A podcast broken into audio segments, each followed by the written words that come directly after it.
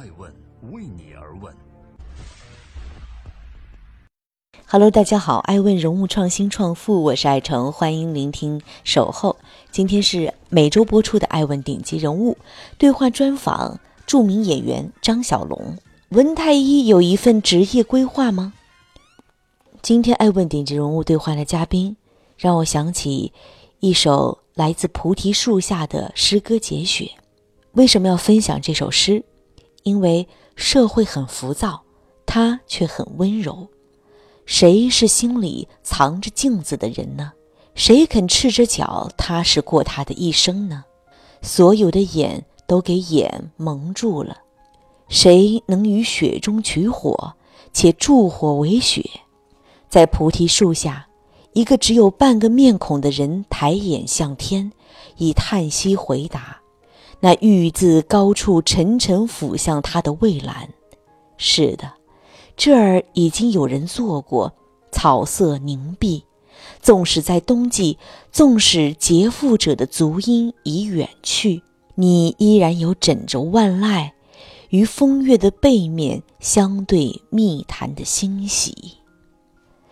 张小龙是《妻子的谎言》中治愈系总裁江一斌，他也是影视剧《十月围城》中邪魅反派的李重甲，他是《甄嬛传》中温文尔雅的多情太医，他是如水的谦谦君子，柔软的白月光。他的名字张小龙。张小龙更多的还是以一名演员的身份为人们所熟知。尤其是那个身着清朝大褂的温太医的形象深入人心，但少有人了解，张小龙还是一名身兼硕士生导师的副教授，并被孙俪等演员称作老师。在二零一九年的哈佛中国论坛上，集演员、礼仪指导和制片人三绝为一身的张小龙受邀参与了娱乐分论坛的演讲。这个自带中国风的古韵味男子感慨着走进、感受、倾听、浸润，内心清静而欢喜。来到这所历史悠久的校园，随身还带着中国宝贵的传统文化。本期爱问顶级人物对话张小龙，感受浮躁中的那一抹静谧。您现在的日常是重点是在忙什么呢？呃，我这次结束之后回到北京，是有一个好莱坞大师课，呃，请了五个这个美国电影界的一些嗯幕后大咖们，嗯，呃，和我们那边有一个交流。所以通过礼仪这样的一个入口，也在进行着一些中外的文化交流。对，礼仪也好，影视文化也好，包括这个，呃，我们现在就是文化走出去，其其实说实话，我们自信了嘛。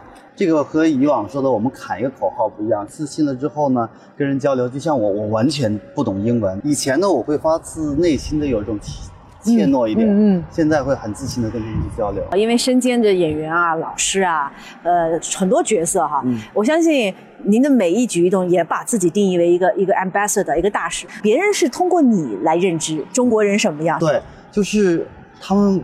都会通过我们去了解我们的文化，走到哪儿会讲中国礼仪。说很多人问你说啊，你会用握手礼，你会用贴面的礼仪，这是你们国家的礼仪吗？说我们说不是。那你的礼节是什么？我会教他们，我们中国人怎么样去用我们最科学的。有距离，不用碰到你就能表达敬意的这种这种礼节。那您能咱们互相示意敬意一下？我们离很远就可以，爱成好久不见，哎，就是这样，这样很好。对，女孩右手在前，男男人左手在前。我右手在前，对的啊，对的。对，这样就是一个更加大的叫作揖，这叫那个拱手。所以说，我们自信了，更应该知道做中国人是中国礼。欢迎您继续聆听《守候爱问人物创新创富》。爱问张小龙，孤注一掷还是保险投资呢？记得彼得·德鲁克在《创新与企业家》一书中曾经这样说过：“孤注一掷的战略必须击中目标，否则一切努力就会付诸东流。”换一个形象的说法是，孤注一掷很像是向月球发射火箭。如果时间弧线稍有偏差，火箭就会消失在外层太空中。这项战略一旦被执行，是很难再调整和修改的。投资人巴菲特曾经用“别人恐惧使我贪婪，很好的诠释了孤注一掷。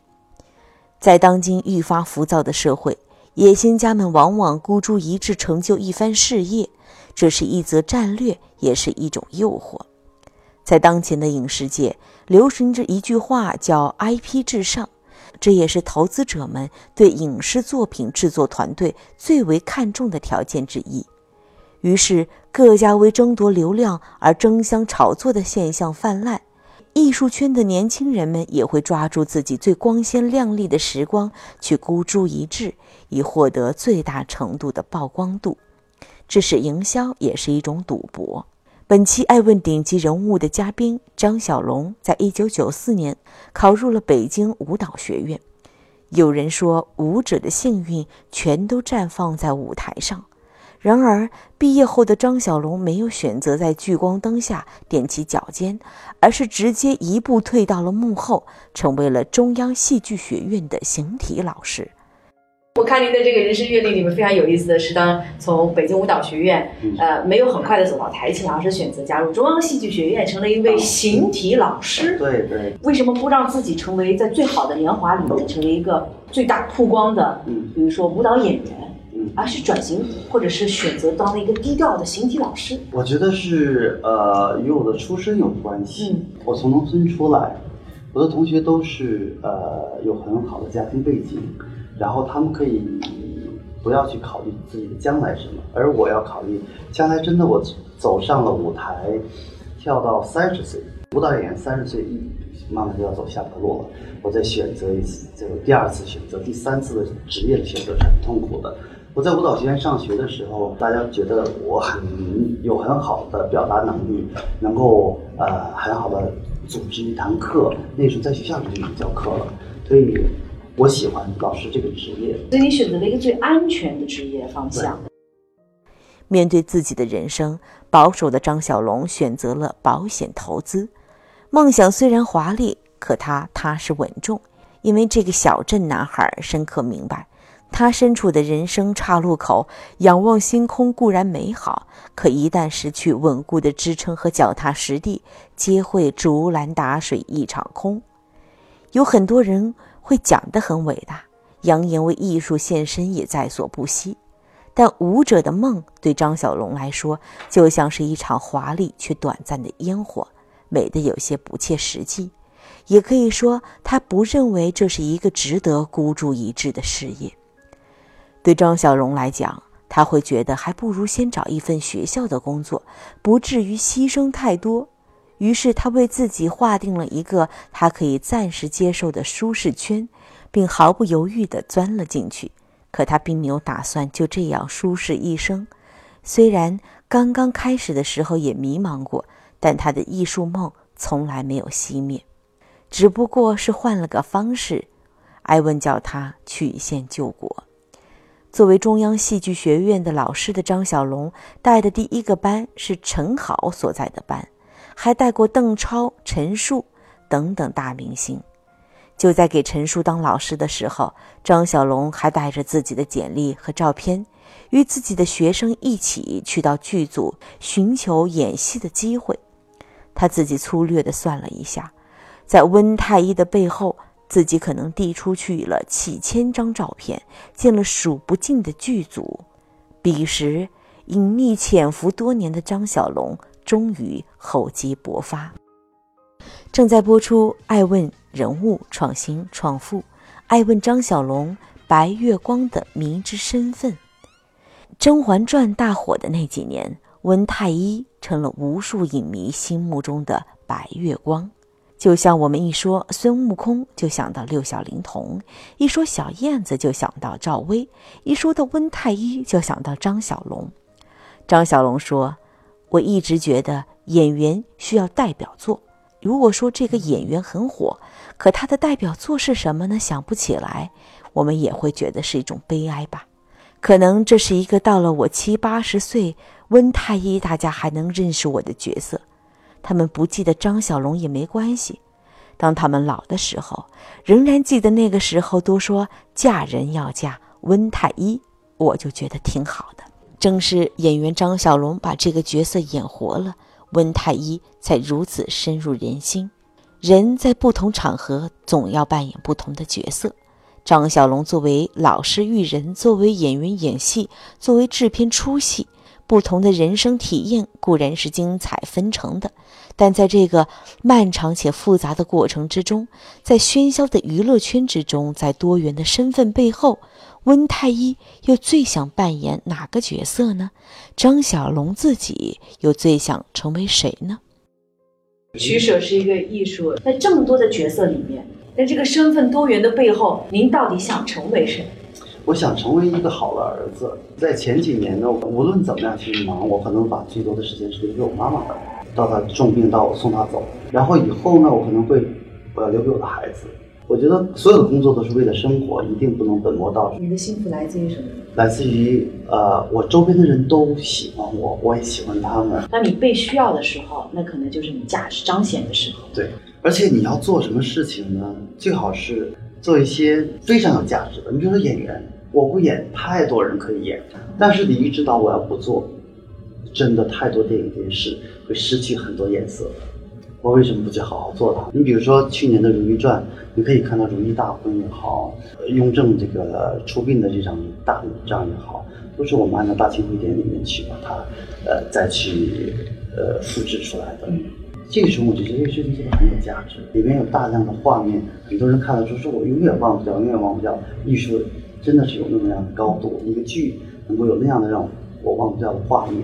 所以我觉得这些都是你你该做的事情。大家发现，北京电影学院甚至北京大学都有接连的这个涉嫌造假的老师和同学。那您在这个职教学校待了二十年，您怎么看？是不是艺术教育啊，有点太浮躁了？我觉得行业带给他们的就是这样子的，就比如说，呃，资本这种，资本突然涌入进来之后。我们原来的一个《甄嬛传》的拍摄还没超过一个亿，后来变成演员的一个人的稿酬可能超过一个亿，没有钱怎么样能给他呢？是不是资本进来了之后带给大家的呢？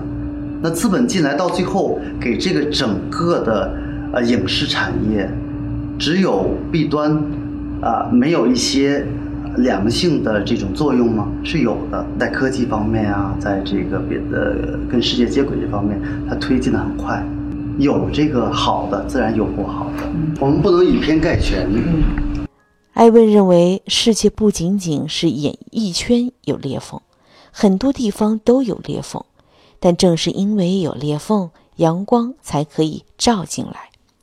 张小龙就像窗前一抹白月光，他温文尔雅，思想深刻又包容，不仅实现了自己当初的艺术梦，不同身份之间的转换也让他把人生过得精彩纷呈。他像是预谋已久，可他又感叹自己不是一个能静下来思考人生的人。可能就像他所言：“我的人生因为没有规划，所以处处。”都是惊喜，活在当下，及时行乐，且好且珍惜。我是爱成，欢迎聆听本期的《爱问顶尖物之张小龙。爱问是我们看商业世界最真实的眼睛，记录时代人物，传播创新精神，探索创富法则。